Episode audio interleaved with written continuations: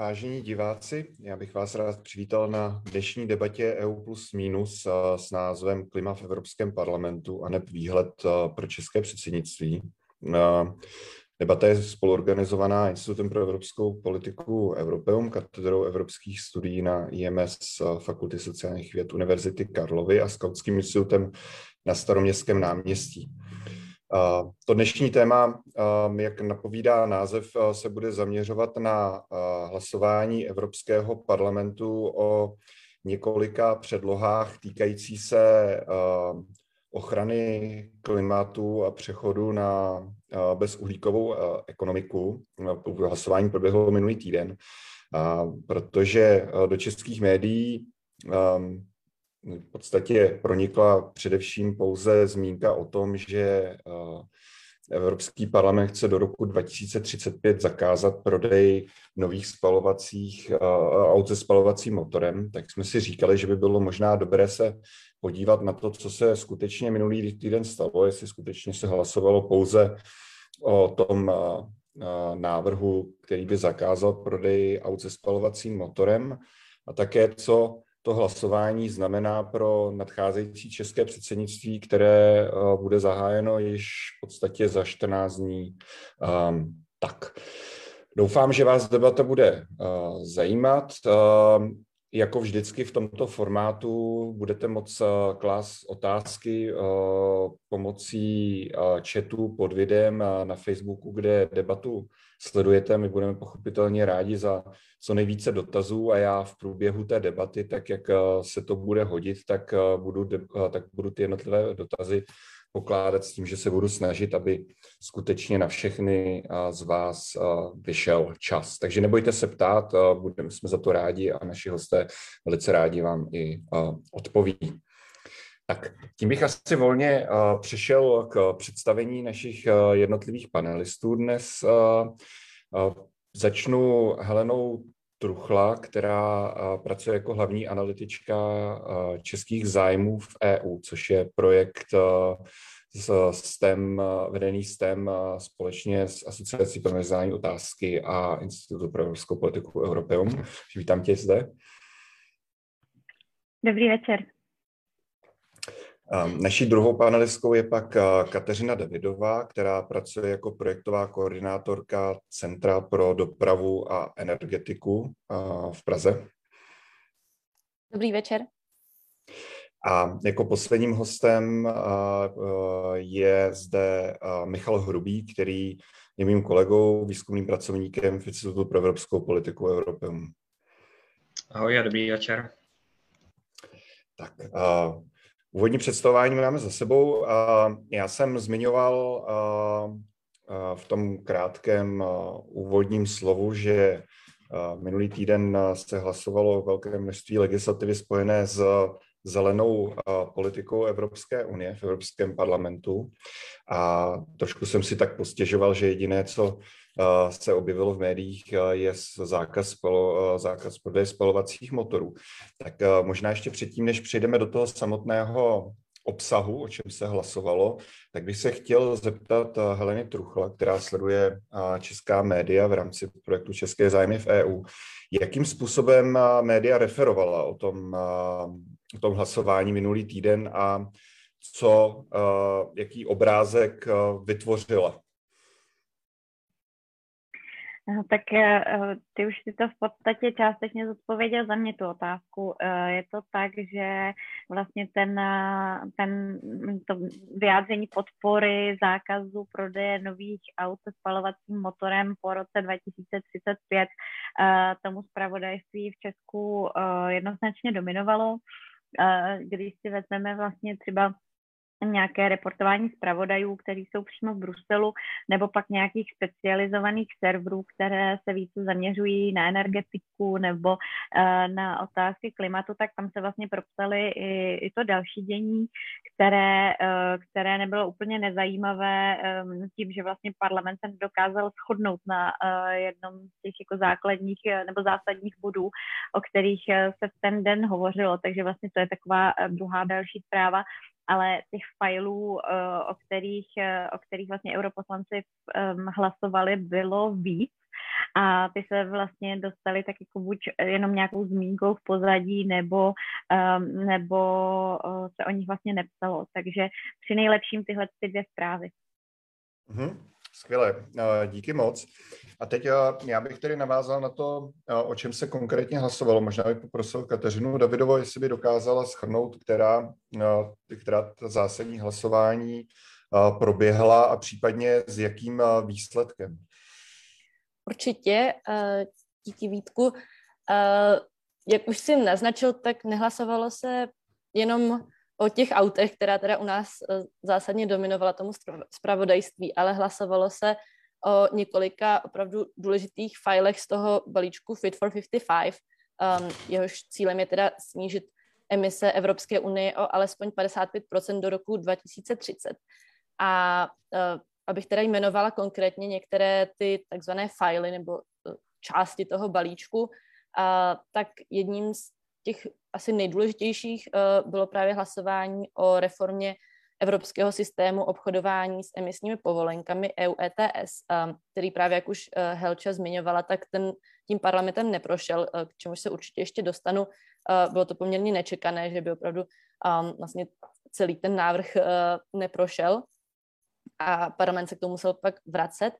A dále se pak hlasovalo o filech, které jsou s tímto post, blízce spojené, takzvaný sociální klimatický fond, který právě by měl vzniknout v rámci té reformy toho systému ETS a, a měl by být používán na to, aby se nějakým způsobem kompenzovaly negativní sociální dopady některých klimatických opatření.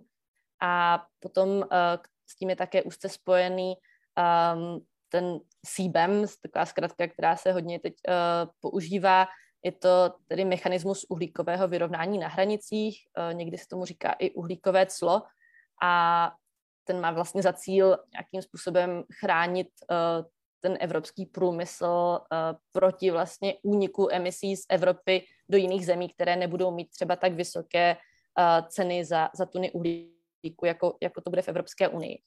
Ten také zatím tedy neprošel, protože, jak jsem říkala, je to spojeno s tím, s tou reformou ETS. Takže tyhle ty tři fajly na nás čekají ještě, ale uh, europoslanci se vlastně shodli na své pozici k několika dalším filům, zmíním třeba uh, takzvaný LULUCF, to je taková zkratka, pod kterou se skrývá vlastně nakládání s půdou a s, s lesy tak, aby, aby vlastně prosperovali a aby mohli poholcovat uhlík, uh, na rozdíl od toho, aniž aby ho vlastně vylučovali. A, a pak je tu takzvané nařízení o sdíleném úsilí, které vlastně definuje národní cíle snižování emisí v těch oblastech, které nepokrývá EU ETS, takže třeba doprava, e, budovy, zemědělství nebo nakládání s odpady. Super, díky moc. Já možná ještě navážu jedním dotazem na tebe. E, my jsme od tebe hodně slyšeli, že e, nebo no, slyšeli jsme, že veškeré ty návrhy vlastně mají za cíl nějakým způsobem řešit vypouštění, vypouštění emisí.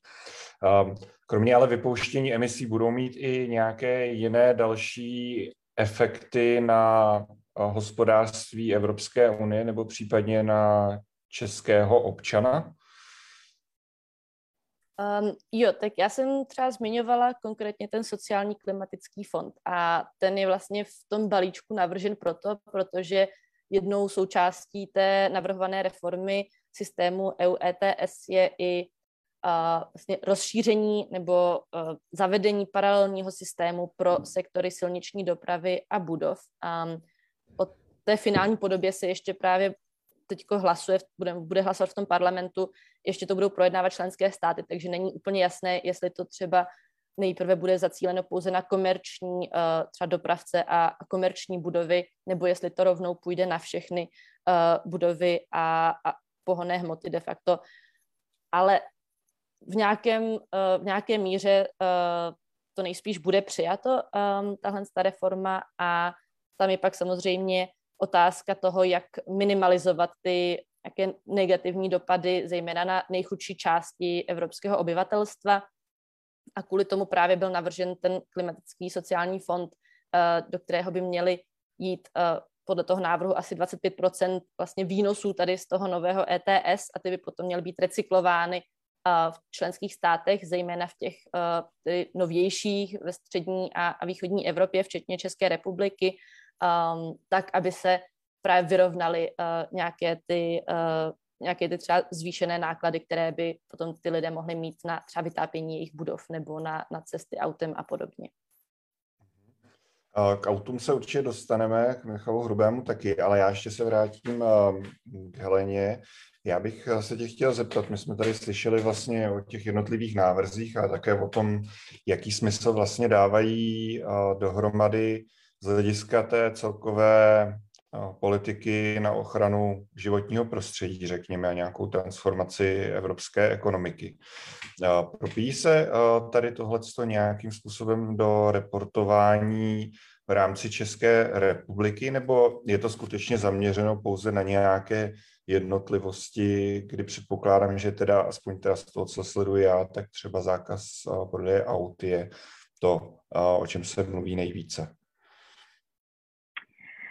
Um, tak skutečně ty jednotlivé návrhy jsou poměrně uh, pod rozlišovací schopnost. Nechci, nechci úplně generalizovat, samozřejmě jsou, jsou výjimky a to média, která si dávají práci s tím uh, to rozebrat, jsou to často média třeba orientovaná biznisově, protože uh, ta opatření samozřejmě budou, budou důležitá i pro, i pro český, český biznis. Uh, nicméně vlastně třeba v souvislosti s tou uh, s vypuknutím války na Ukrajině uh, se objevuje spíš taková jako obecnější debata v Česku, která, myslím si, um, do určité míry um, dělá Česko jako výjimečným v evropském kontextu, nebo rozhodně ho odlišuje od té celoevropské úrovně.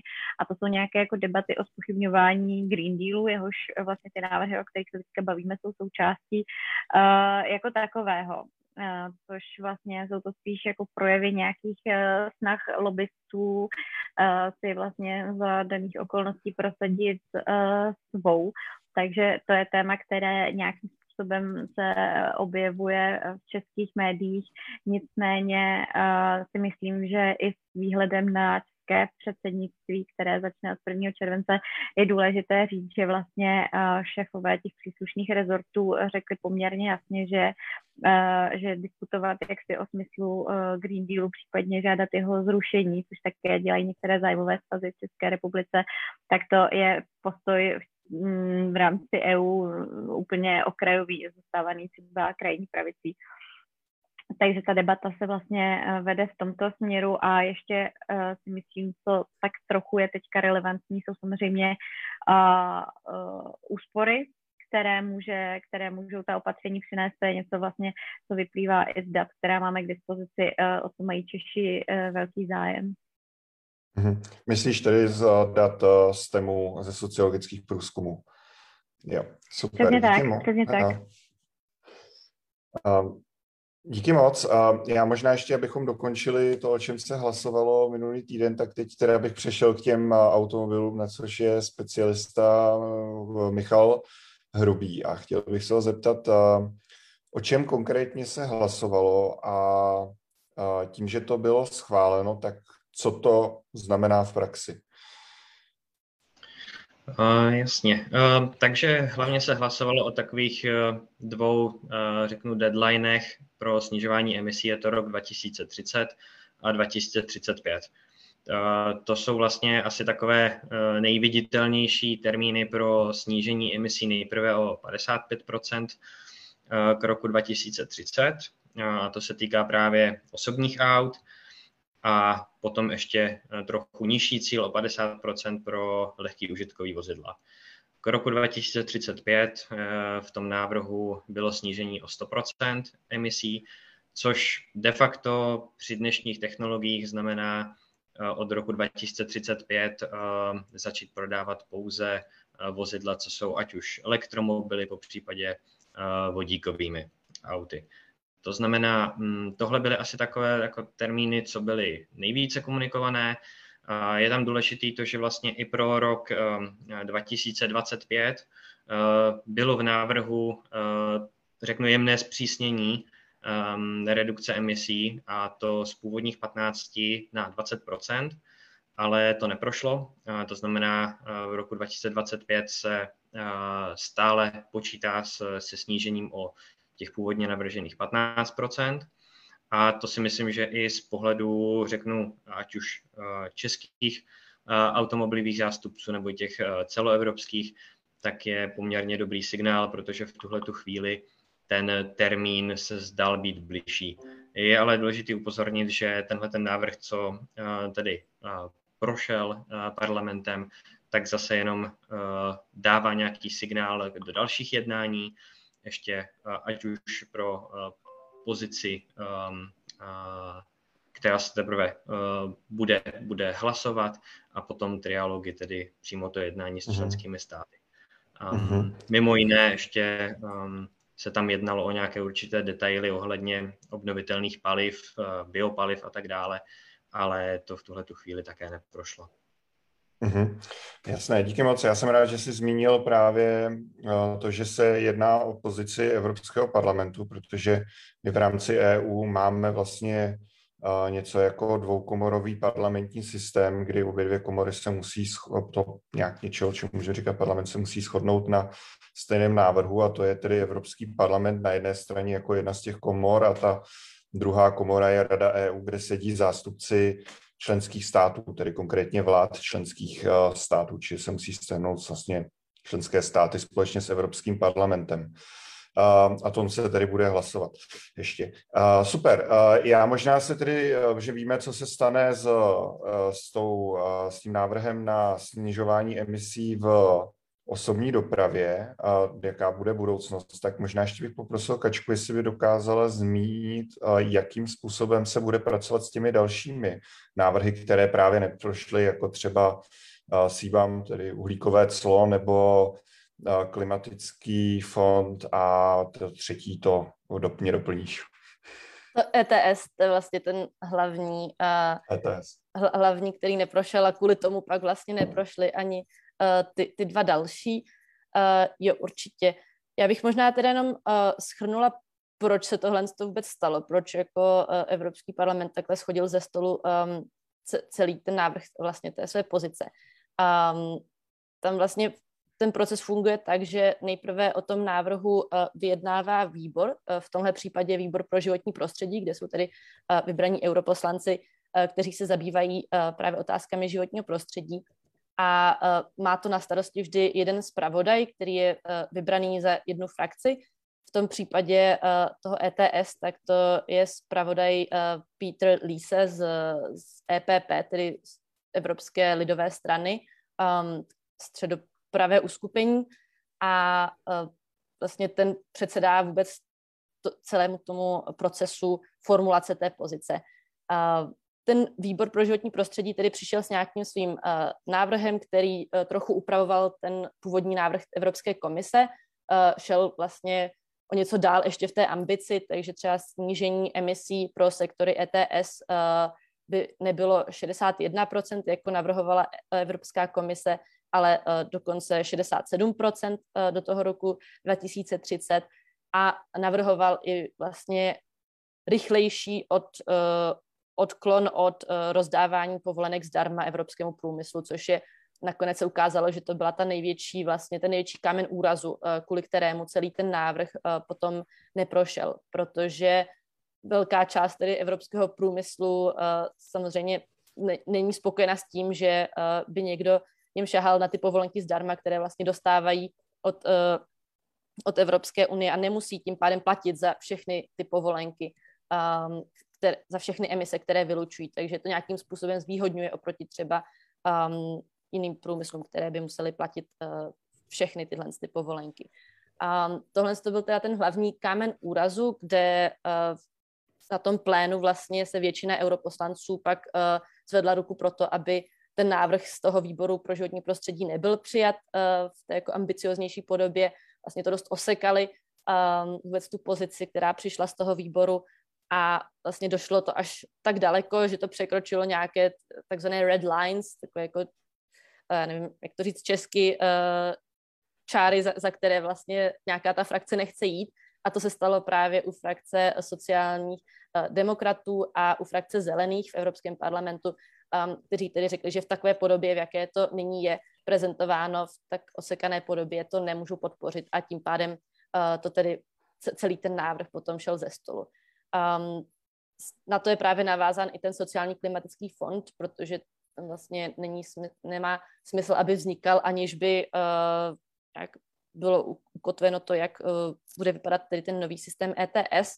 A to samé to uhlíkové clo, ten síbem, protože uh, tam je právě důležitý uh, překryv těch povolenek zdarma a, a toho zavedení síbem. Ten návrh je takový, že od té doby, kdy začne fungovat síbem, například v roce 2026, uh, jak to navrhuje Evropská komise, um, tak by postupně vlastně se odebíraly ty povolenky zdarma tomu průmyslu, aby nebyl zvýhodněn vlastně dvakrát oproti třeba zahraniční konkurenci, což by pak uh, mohlo třeba odporovat pravidlům uh, Světové obchodní organizace a podobně. Takže ani ten návrh na ten CBAM nemohl být projednán, protože zatím není jasné, jak to nakonec dopadne s tou pozicí k tomu uh, ETS. Mhm. Skvěle, díky moc uh, za tohle shrnutí. Uh, možná ještě um, dokázala by si říct, uh, jakým způsobem se to dál uh, bude vyvíjet. Já tady konkrétně narážím na české předsednictví, které pro, ně, pro něž jednou z hlavních úkolů bude vyjednávat s Evropským parlamentem a mezi členskými státy kompromisy, takže já předpokládám, že nějak se nás to týkat asi bude, že? Tak vlastně, když došlo k tomu, že ten parlament celý ten návrh schodil ze stolu, tak uh, nastal poměrně velký šok mezi všemi, uh, co, co to sledují. Jednak to není úplně běžné, že by se to tak dělo právě proto, že většinou v tom výboru už se dojedná nějaký kompromis, který potom se drží a tady vlastně došlo k tomu nabourání toho kompromisu. Um, a zároveň vlastně určitě české předsednictví to sledovalo uh, ti lidé, kteří jsou zodpovědní tady za tu agendu a uh, určitě možná některým spadl kámen trochu ze srdce, že to nebudou muset řešit, um, ale ono to tak nakonec asi úplně nebude. Asi se to nakonec uh, toho českého předsednictví uh, stejně dotkne, protože ten Evropský parlament vlastně už uh, zveřejnil svoji agendu pro příští týden pro plenární hlasování, které bude ve středu a tam uh, už by to ETS opět mělo být. Takže teď vlastně probíhá uh, nějaké vyjednávání mezi těmi frakcemi. Um, asi se snaží najít různé kompromisy a vlastně bude to těm europoslancům představeno opět v nové podobě, tedy uh, příští středu a uvidíme, pokud by to tedy nakonec uh, schválili, tak už by byla pozice parlamentu jasná a už by tedy záleželo pouze na té radě, tedy členských státech. Um, pokud by to neschválili, tak asi by uh, se čekalo možná přes celé léto a pak by se to řešilo až třeba v září. Takže tím by se určitě um, ten proces odsunul. Um, jak se to bude týkat českého předsednictví, tak um, vlastně na konci června, 28. června by měla být Rada pro životní prostředí, kde um, o své pozici vlastně budou vyjednávat zástupci ministerstva životního prostředí všech členských států a uh, jakmile bude tedy daná nějaká jednotná pozice um, členských států, tak může začít právě ten trialog, jak už zmiňoval Michal. A původně se teda očekávalo, že se tohle to všechno stihne před létem a ten trialog, trialog potom začne v září, ale um, je jasné, že pokud Evropský parlament tu svoji pozici uh, neodhlasuje příští týden, tak ani členským státům se nebude chtít do toho, aby byli ti první, kteří tu svoji pozici tedy uh, jako dají veřejně najevo. Takže je možné, že potom celý tenhle proces by se odsouval a uh, tím pádem by i ta práce pro to české předsednictví se aspoň tady v téhle z té části toho ETS a těch uh, přidružených filů odsouvala um, až třeba na druhou polovinu a pak by to asi bylo i na Švédsku, které přijde po nás. Mm-hmm. Super, díky moc.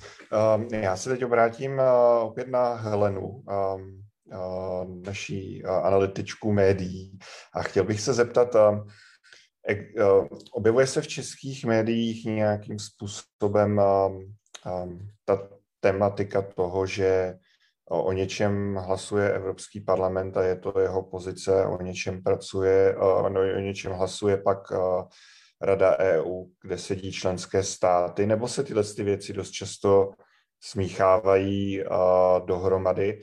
A případně bych se chtěl zeptat, pokud se smíchávají, tak co s tím? Uh, smíchávají. Uh, já jsem to teďka jako hodně pozorovala u toho, u těch aut třeba, kdy uh, vlastně uh, některá média šla až tak daleko, že prostě uh, výsledkem byl ten, ten nechválně proslulý titulek, že Brusel něco zakázal. Uh, což vlastně já jsem dlouho v médiích pracovala a uh, snažila jsem se to třeba nějakým způsobem jako řešit nebo se o tom bavit s těmi autory, kde je tam je samozřejmě několik faktorů ve hře, že často ten titulek nevytváří ten autor sám, ale uh, vyrábí ho nějaký, nějaký editor, případně ten uh, editační proces je jako komplexnější. Nicméně i z toho jako mýho mediálního pohledu a zkušenosti uh, musím říct a snažila jsem se to říkat vlastně uh, těm autorům, že je dost velký rozdíl mezi nějakým titulkem, který se pokouší být skandální, který pokouší se vlastně co nejvíc přitáhnout pozornost a titulkem, který není úplně pravdivý. Um, takže vlastně um, ten Evropská unie je komplexní organismus a já vlastně do určité míry mám pochopení uh, pro novináře, kteří se tím třeba ne, primárně nezabývají. Hmm. A těch, kteří se tím naopak primárně v Česku zabývají, tak je dost málo. A uh, pak uh, vlastně se jim dostane na stůl nějaká taková zpráva, musí ji řešit. Na stranu druhou nevidím úplně jiný způsob, než vlastně uh, jako trpělivé vysvětlování, poskytování jako uh, jasných, srozumitelných informací, co nejvíc oproštěných od um, toho, toho jako žargonu, kterým se prostě uh, evropské prostředí, evropské záležitosti, evropská politika vyznačují. Uh, takže uh, zkoušet to prostě takhle jednoznačně vysvětlovat a vlastně klást důraz na to, že um, ten legislativní proces je postavený tak, že vždycky se te, to rozhodování dostane k ministrům vlády, kterou my jsme si tady zvolili uh, v svobodných demokratických a tak dále volbách a uh, ti naši zástupci mají možnost to ovlivnit. A uh, myslím si, že to je důležité zdůraznit třeba i u té debaty která se týká aut spalovacími motory, že vlastně ten, to stanovisko toho Evropského parlamentu nemusí zdaleka určit to, jak to uh, opatření bude nakonec vypadat, právě protože do něj ještě promluví uh, členské státy. Mm-hmm. Jo, díky moc. Já možná na to navážu ještě další otázkou, která se konkrétně uh, týká, týká předsednictví. Myslíš si, že České předsednictví může nějakým způsobem zdůraznit tu roli členských států ve vyjednávání evropské legislativy, nebo spíš ne? My jsme slyšeli od Kateřiny, že tedy nejspíš se to České předsednictví nějakým způsobem týkat bude, ta zelená agenda, ale Dá se vůbec předsednictví použít na to, aby se ty rozdíly mezi Evropským parlamentem a Radou EU lidem více vyostřily? Uh, myslím si, že to není, nejde to úplně primárně, protože uh, předsednictví vlastně není od toho, aby ten stát si půl roku prosazoval uh, svoje, svoje zájmy v Evropské unii. To by ten, jako by Evropská unie nefungovala, že kdyby každý půl rok tahal za, za nízky někdo jiný.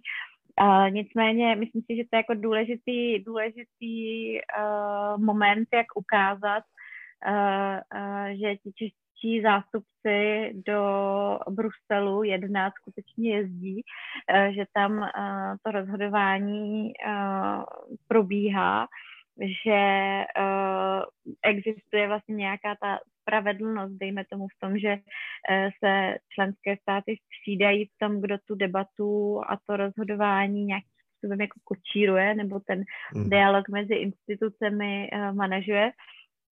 A uh, taky si myslím, že důležité vlastně říct, uh, um, že Česko, kdyby chtělo, ve spoustě věcí se hlasuje uh, jednomyslně, takže kdyby chtělo, tak může vlastně řadu věcí uh, zablokovat. Uh, ale že to třeba není úplně jako nejideálnější, nejideálnější strategie a že právě tom jako bodě je důležité, aby se tak dlouho a složitě, což je pak vnímané jako ta žvanírna, hledal ten kompromis, aby prostě se pod to dokázali podepsat všech 27 členských států, což prostě logicky není jednoduché. Mm-hmm. Díky moc. Uh, My jsme probrali tedy um, legislativu uh, týkající se, řekněme, balíčku Fit for 55. Uh, probrali jsme to, jakým způsobem se dotkne případně českého předsednictví. A neprobrali jsme ještě úplně do podrobnosti um, legislativu týkající se zákazu spalova, se spalovacím motorem. Já, jsem, uh, já vidím, že uh, máme dotaz uh, jednoho diváka, který se týká uh, tady Fit for 55 a toho, jak se propíše do českého předsednictví, ale já bych to zaměřil konkrétně na, na snižování emisí v dopravě. Tak Michale, dokázal by si říct, nakolik české předsednictví bude muset řešit tuto legislativu a případně co to pro české předsednictví znamená, ať už z vnitropolitického, tak i toho celoevropského pohledu. No, já si myslím, jak už přede mnou Helena zmínila, tak během, během předsednictví půjde o to nehlasovat za své vlastní a neprosazovat své vlastní zájmy, ale spíše řídit tu, tu celoevropskou debatu. A tam vidíme, že samozřejmě z pohledu tady domácí politiky je to šíleně ožahavé téma. Je to, je to v podstatě i pro domácí voliče našich politiků téma, které je um, jako taková, um, řeknu možná časovaná bomba. A v podstatě ehm, my tedy bychom teoreticky, pokud vše proběhne tak, jak má, tak bychom se mohli teda ujmout toho, řeknu, směřování těch debat v rámci trialogů. Um, to znamená, nebude to asi o tom, abychom opravdu prosazovali své zájmy, bude to spíš o tom to dovést nějakým způsobem opravdu do zdárného konce, to znamená uh, v úzovkách neotálet uh, s tím prosazením té, té dané legislativy a myslím si, že ta možnost pro nějaké manévrování jako z pohledu českých zájmů tam nebude. Mm-hmm. Díky moc. Uh, Heleno, opět hodím balónek uh, tobě. Chtěl bych se zeptat, uh, dokážeš odhadnout, nakolik eh, bude zrovna ehm, tady eh, tohle nařízení snižování emisí, nakolik bude problematické pro české předsednictví z hlediska komunikace, eh, protože na jednu stranu jsme slyšeli od Michala, že se příliš nebudeme moci vyjadřovat k tomu samotnému návrhu a naším kolem bude skutečně vyjednat kompromis, ale zase na druhou stranu mám pocit, že to téma v Čechách je poměrně hodně akcentované. Tak ehm, bude to představovat komunikační problém? Uh, myslím si, že může, uh, ale ne úplně jako v důsledku toho tématu jako takového, ale prostě jak ta uh, dlouhodobě, uh, jak selhává česká politická reprezentace v tom nějak jako srozumitelně ty, ty témata jako na, na um, domácí úrovni tlumočit, uh, i když třeba ta, ta, ta reálná činnost uh, nebo to ta schopnost, ochota hledat kompromisy uh, na evropské úrovni je, je dobrá, tak ta, ta, ta, ta schopnost to vlastně tlumočit tomu domácímu publiku um, trošku zaostává. Nicméně uh, já bych v tomhle momentě asi mohla připomenout vlastně ta data, která už jsem jednou zmínila, což vlastně byl průzkum, který my jsme dělali už po začátku války na Ukrajině, ze kterého vyplývá, že vlastně uh, Češi chtějí uh, lepší větší důraz na ochranu životního prostředí, um, podporují boj s klimatickou krizí. Není to tak, že vlastně, a to je jako dlouhodobý fenomén, asi ta válka na Ukrajině to nějak jako ne, ne, nevy, nevymazala tenhle důraz. Takže a i když se vlastně podíváme na, um, na postoj české veřejnosti k elektroautům, tak ono z té, té debaty vlastně mediálního pokrytí to může vypadat, že vlastně Češi uh, nenávidí elektroauta, uh, respektive jako chtějí do konce věku jezdit auty se spalovacími motory, což tak vlastně není. Uh, ten manevrovací prostor uh, pro tu komunikaci tam určitě je, ten, ten, ten vlastně negativní obraz vzniká tím, že, že mm, elektromobilita je tedy vnímána jako nějaká jako záležitost daleké budoucnosti, hodně futuristického. A v momentě, kdy vlastně najednou se začnou objevovat zprávy, že někdo zakáže uh, teď jako zjednodušu, ale technologicky prostě to tak vyplývá, že zakáže jiná auta než elektroauta, tak navíc do poloviny těch článků nebo titulků se nedostane, že to, že se jedná o prodej, takže to jako vyvolává prostě bokem nějaký dojem, že mi někdo bude zakazovat něčím jezdit, tak vlastně nastává trošku jako nepochopení, co, co teda, uh, co teda jako budu dělat, proč, proč, proč se na mě šije takovýhle byč, uh, když vlastně ta technologie, která by to měla nahradit, je, je hudba daleké budoucnosti. Takže z mého pohledu vlastně vláda může vyjít tady těch dat, že česká společnost vlastně není nějak uh, anti uh, proti těm jako klimatickým opatřením jako takovým, to teďka nemluvím jenom o těch elektroautech, ale i o těch dalších opatřeních uh, vlastně, uh, které, jako jsem zmiňovala, přispívají k těm úsporám, které třeba se snaží nějak zlepšit stav českých lesů, to je uh, pro českou veřejnost uh, důležité téma. Takže uh, vlastně jsou tam věci, které, které oni můžou akcentovat, aby to komunikačně uh, nebyl, nebyl takový problém. A samozřejmě je otázka, jestli ta, ty návrhy, o kterých se vlastně dneska bavíme, tak jestli budou jako završeny, jestli to dojde k nějakému uh, závěru během českého předsednictví. To si myslím, že jisté není a vlastně dokud je tam ten manévrovací prostor, dokud je uh, uh, ta věc otevřená, tak si myslím, že je i prostor pro to i nějak efektivně komunikovat. Uh-huh. Uh, díky moc. Uh, já Teď bych trošku odstoupil od těch jednotlivých, jednotlivých fajlů nebo legislativních návrhů, o kterých jsme mluvili. A zaměřil bych se trochu na vliv ruské války na Ukrajině a obecně energetické bezpečnosti na debatu kolem, kolem těch klimatických návrhů. Asi bych začal Kateřinou Davidovou. Mm, zaznamenala si nějakou změnu týkající se té evropské, řekněme tomu, dekarbonizační politiky v důsledku ruské války na Ukrajině, nebo ne?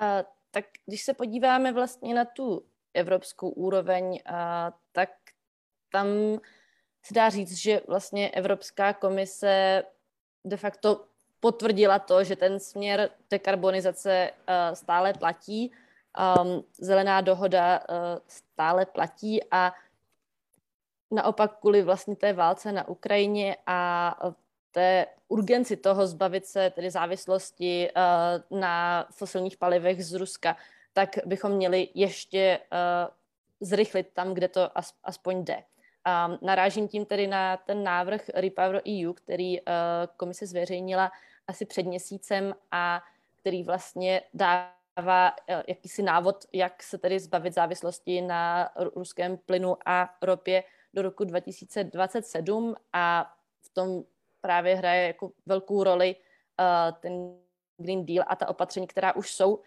nějakým způsobem navržena v tom balíčku Fit for 55, ale uh, někde vlastně to jde ještě dál. Uh, například tam navrhují navýšit uh, vlastně cíl pro obnovitelné zdroje, um, stejně tak navýšit cíl pro energetickou účinnost, tak aby um, vlastně se snížila vůbec ta poptávka evropská po ruských fosilních palivech a zároveň tam na to vlastně dedikují ještě další uh, finanční prostředky tak, aby uh, bylo tedy možné um, ty, ty cíle splnit. Zároveň tam uh, je třeba nová strategie uh, pro rozvoj solárních, uh, solárních elektráren, zejména na střechách. Um, pak je tam strategie pro rozvoj větrných elektráren, třeba v Severním moři a podobně. Je to vlastně nějaký holistický přístup k tomu, jak EU jako celek se může tedy té závislosti na fosilních palivech zbavit a uh, ta dekarbonizace v tom hraje velkou roli. Když bych se pak podívala na tu českou uh, debatu okolo toho a třeba i na ty priority pro české předsednictví, které tedy oficiálně budou zveřejněny zítra, um, když jsem viděla nějaký draft, tak tam vlastně se to hodně uh, opírá o tu energetickou bezpečnost, um, třeba hledání náhrady ruského plynu jiným plynem, uh, LNG a podobně, ale um, vlastně ten rozměr toho, že pokud tedy zvýšíme energetickou účinnost a zvýšíme podíl obnovitelných zdrojů tady u nás v Evropě, tak vlastně nebudeme potřebovat tolik toho ruského plynu. Tak ten tam z toho se trochu vytrácí, takže um, si myslím, že u nás ještě uh, to, ta debata není v takové fázi, kde bychom opravdu viděli ten překryv toho, že, uh, že energetická bezpečnost a energetická transformace mohou jít ruku v ruce. U nás je to stále spíš uh, dáváno proti sobě, což si myslím, že je škoda. Mhm. Já se obrátím opět na Helenu. Jak sleduješ česká média, vnímáš to také tak, že vlastně na jedné straně je dekarbonizace, rozvoj obnovitelných zdrojů, energetická úspora, jakožto prostředky pro boj s změnami klimatu, ale příliš se nemluví o tom aspektu energetické, energetické bezpečnosti, kterou to může teoreticky také přinést. A ještě mám takovou jednu otázku, podotázku, a ta se týká toho, jestli obecně energetická bezpečnost je vhodný, vhodné téma nebo vhodný, vhodný obal toho, jak prezentovat obecně tu snahu třeba o vyšší energetickou účinnost nebo rozvoj obnovitelných zdrojů. Um, začnu tou druhá otázkou. Já si myslím, že se to jako vzájemně uh, nevylučuje, nebo že to může jít vlastně jedno uh, ruku v ruce, protože um, pro každého je trošku důležitější něco, něco jiného.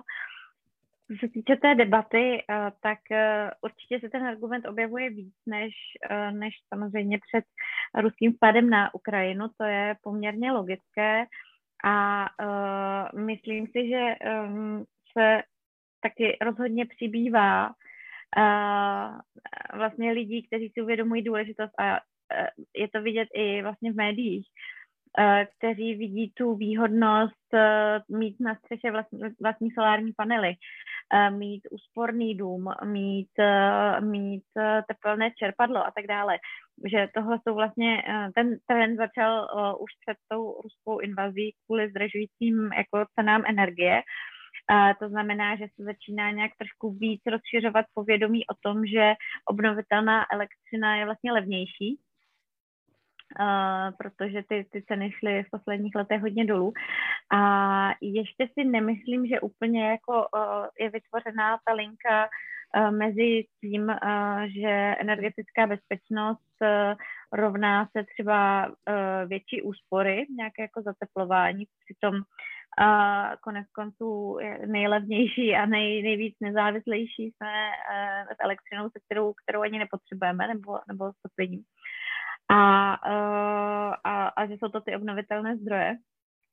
A ta, ta debata obecně vlastně o tom, o tom jakoby výhodách, nevýhodách eh, obnovitelných zdrojů si myslím, že je taky taková hodně jako nárazová a ne, ne uh, úplně do hloubky, když vezmu fakt čistě uh, prostě nějaký průřez médií, včetně těch mainstreamových, které nemají důvod to nějak více sledovat, tak teď se dostal třeba ten právě pro ně silně spotřebitelský uh, důraz, že vlastně dát si na střechu soláry uh, je sice dobré pro klima, což je jako fajn argument, ale hlavně to šetří peníze a uh, je to jako tak soběstačnosti, což nám opět zase vychází z těch uh, sociologických dat, že um, soběstačnost, nezávislost je něco, co lidé u elektřiny uh, velmi cení.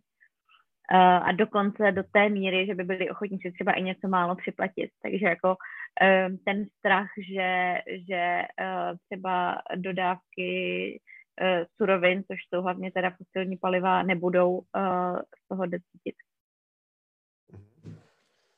Díky moc. A ještě možná se zeptám trošku obráceně. Pokud bychom energetickou bezpečnost spojovali s ochranem klimatu nějakým způsobem, jsou tam taky komunikační rizika pro právě zelenou tranzici a její podporu?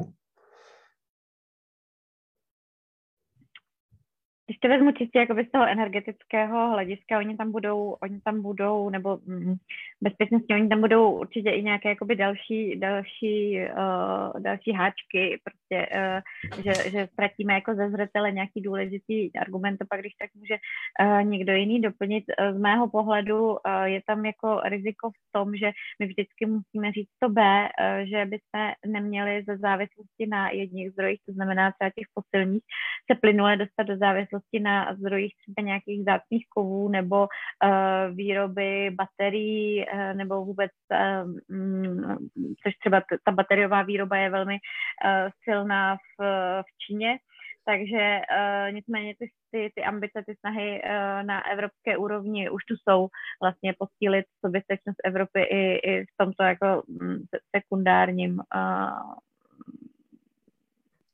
části té, té, té debaty. Mhm. Díky moc. Um, já bych teď se posunul k otázkám diváků. Mám tady uh, jednu zajímavou otázku od Tatiany Mindekové, která uh, se ptá na včerejší hlasování o taxonomii uh, v rámci Evropského parlamentu. Um, jestli tedy uh, divačka to říká správně, tak europoslanci odmítli zařazení zemního plynu a jádra mezi zelené investice. A Um, já se se vrátím na kačku. Co to uh, pro nás uh, znamená jakožto Českou republiku, pro, naš, uh, pro předsednictví a co to obecně znamená pro uh, ten plán Evropské unie na přechod k klimaticky neutrálním zdrojům energie? Jo, díky. Tak to je vlastně jako novinka, myslím, že to hlasování bylo dokonce dneska uh, přímo. A um, jenom upřesním, že zatím se jednalo o hlasování uh, ve dvou výborech, uh, ve výboru pro životní prostředí a v hospodářském uh, výboru, které vlastně spolu tady se připravují jakoby nějaký ten draft té pozice, dejme tomu, k té taxonomii a na to plenární hlasování to má jít první týden v červenci, takže ještě to není Um, definitivní, ještě to samozřejmě se může změnit.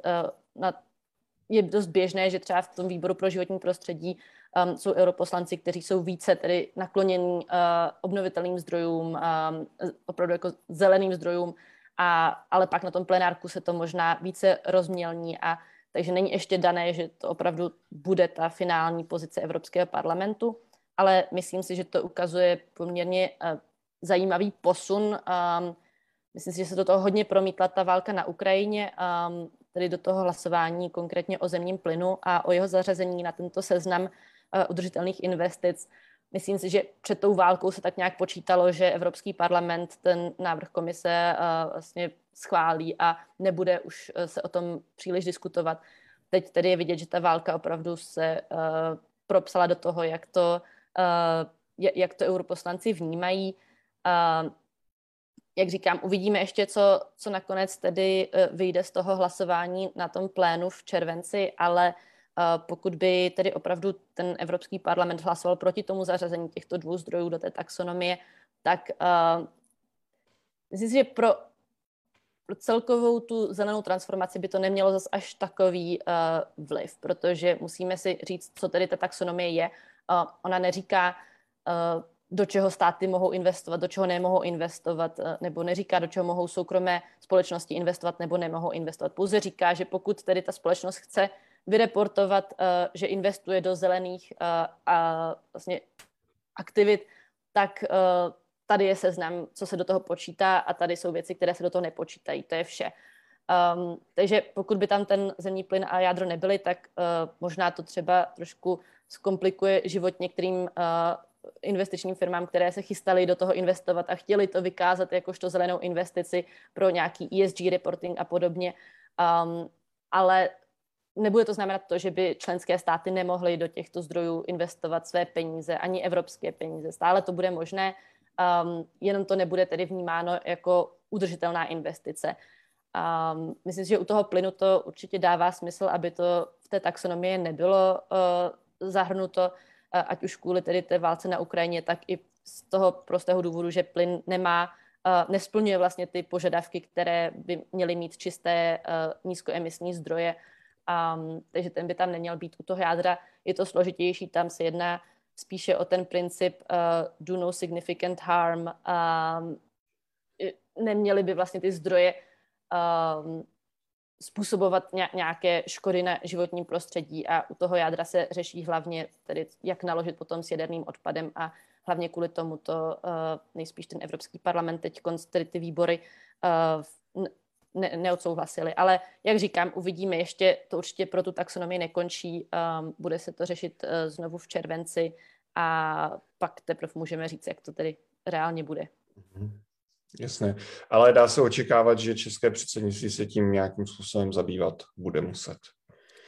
Ano, to, to se dá očekávat a vzhledem k tomu, že vlastně česká vláda hodně uh, jako dávala navenek najevo, že uh, to zahrnutí toho plynu a jádra do taxonomie byl její úspěch, tak si myslím, že uh, by to pro ně mohlo být dost nepříjemné, pokud by nakonec tady Evropský parlament hlasoval pro to, aby to tam zahrnuto nebylo, ale uvidíme. Hmm. Díky moc. Já mám možná ještě takovou poslední otázku na Helenu Truchla, protože ta, kromě toho, že se zabývá tedy českými eh, médii a komunikací evropských záležitostí, tak je i expertkou na Německo.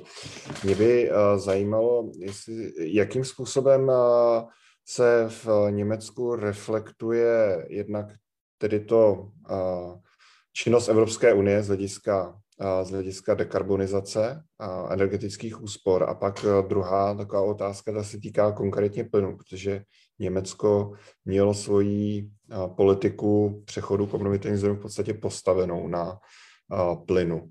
Tak takhle dvě asi otázky krátké, jestli mi to dokázal odpovědět. Uh, no, děkuji za tu otázku.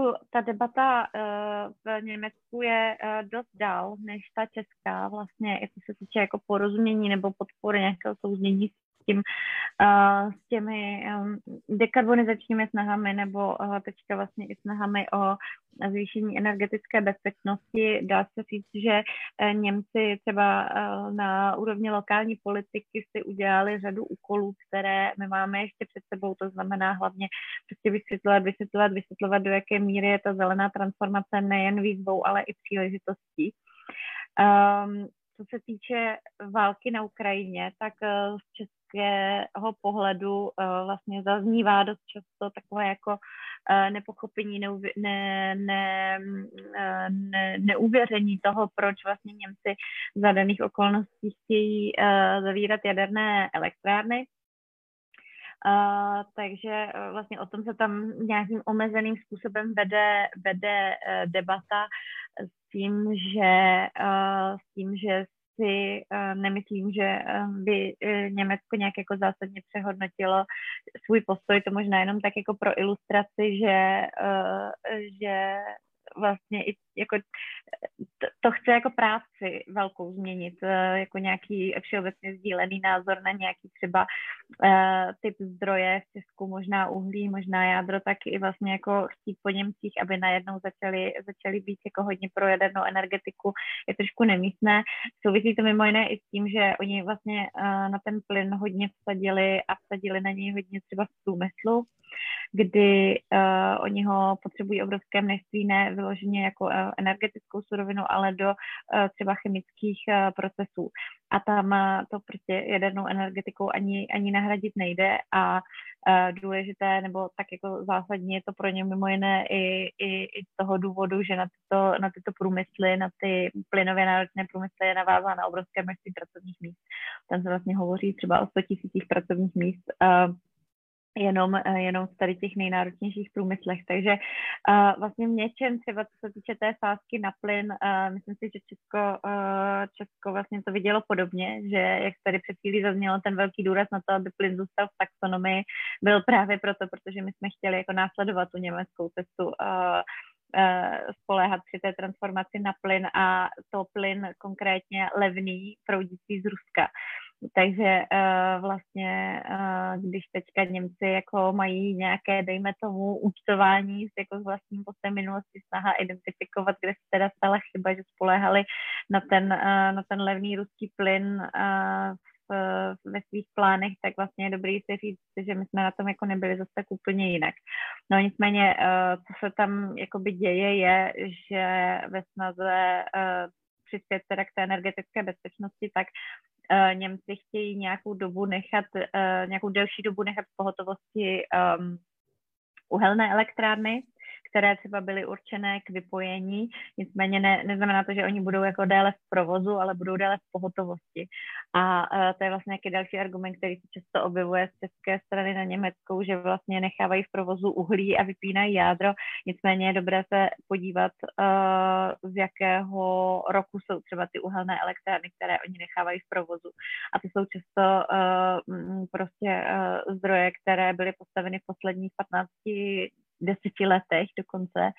A uh, co se týče té emisní náročnosti, tak jsou úplně někde jinde než elektrárny třeba z 70. 80. let, které právě zavírají taky naprosto jednoznačně a ve veřejnosti, mezi veřejností je největší podpora zdaleka co nejrychlejšímu uh, a ještě teď urychlenému budování obnovitelných zdrojů, to znamená slunce, vítr a případně nějaké další. Takže zhruba takhle uh, vlastně nějak trošku přiblížení té německé debaty. Mhm. Skvěle. Velice důležité taky vědět, protože ta německá diskuze bude ovlivňovat uh, evropskou diskuzi. Ostatně stejně jako česká diskuze aspoň nějakým dílem ovlivňuje uh, to, co se děje na evropské úrovni. Uh, já bych možná tady tímto příspěvkem o Německu tu dnešní debatu ukončil. Já vám moc krát děkuji našim panelistům i divákům, kteří se dívali za pozornost a za to, že jste si udělali čas. My určitě budeme nadále sledovat to, co se děje kolem evropské, ať už energetické politiky nebo politiky životního prostředí. A pokud se objeví nějaký zásadní zajímavý pokrok, jako tom bylo nebo nepokrok, tak jak tomu bylo v minulém týdnu, tak určitě nějakou další debatu EU plus minus na toto téma uspořádáme. Ale proto bych se, eh, eh, s tímto bych se dnes eh, rozloučil, takže ještě jednou děkuji našim hostům a doufám, že se uvidíme brzy osobně. thank you